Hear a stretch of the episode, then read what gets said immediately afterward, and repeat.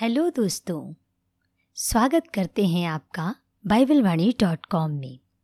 आज हम लेकर आए हैं आपके लिए एक बहुत ही खूबसूरत कहानी, जिसका नाम है पवित्रता। पवित्र शास्त्र कहता है, जवान अपनी चाल को किस उपाय से शुद्ध रखे?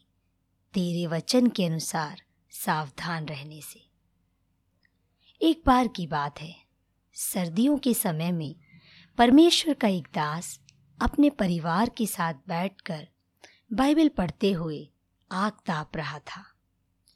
बीचों बीच में पासवान पिता एक कोयले की टोकरी से कोयला निकालकर सिगड़ी में डाल रहा था ताकि अंगीठी की आग लगातार जलती रहे। तभी बीच में उसके एक पुत्र ने पूछा, पिताजी हम रोज बाइबल क्यों पढ़ते हैं? इसे पढ़ने से क्या फ़ायदा होता है? मैं तो रोज पढ़ता हूँ, लेकिन मुझे तो कुछ भी फ़ायदा नज़र नहीं आता। तब पिताजी ने कोयले की टोकरी को खाली करके बेटे को देते हुए बोला, बेटा, क्या जल्दी से जाकर सामने नदी से इसमें पानी ला सकते हो? बेटा थोड़ा सोचा, टोकरी में पानी कैसे लाया जा सकता है?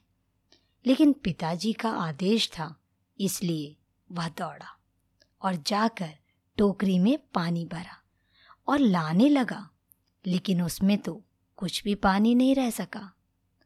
पिता ने फिर से कहा, जाओ और एक बार और कोशिश करो।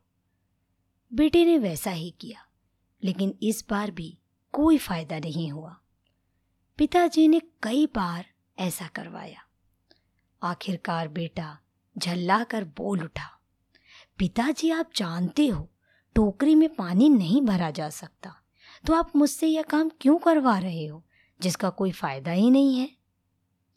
तब पिताजी ने कहा, कौन कहता है कि यह काम बिना फ़ायदे का है? जरा इस कोयले की टोकरी को ध्यान से देखो। बार बार पानी डालने के कारण वह अब काली नहीं है, बल्कि बिल्कुल साफ़ हो चुकी है। अब बेटे को सब कुछ समझ आ रहा था। पिताजी ने कहा, बेटे, इसी प्रकार, जब हम बार बार पवित्र शास्त्र, यानी कि परमेश्वर का वचन पढ़ते हैं तो यह हमारे जीवन को अंदर से साफ़ करता जाता है और हमारा जीवन परमेश्वर को पसंद आने के योग्य बन जाता है। दोस्तों, यह कहानी हमें क्या सिखाती है? हम परमेश्वर का वचन ज्ञान हासिल करने के लिए नहीं पढ़ते। बाइबल को जानने के लिए नहीं पढ़ते, बल्कि परमेश्वर का वचन परमेश्वर को जानने के लिए पढ़ते हैं, जो कि हमें अंदर से शुद्ध करता है, पवित्र करता है। यदि आज की यह कहानी आपको अच्छी लगी है और आपने कुछ नई सीख हासिल की है तो कमेंट के माध्यम से ज़रूर बताइए और इसे लाइक कीजिए शेयर कीजिए। तो सुनते रहिए कहानी मोनिका की ज़ुबानी।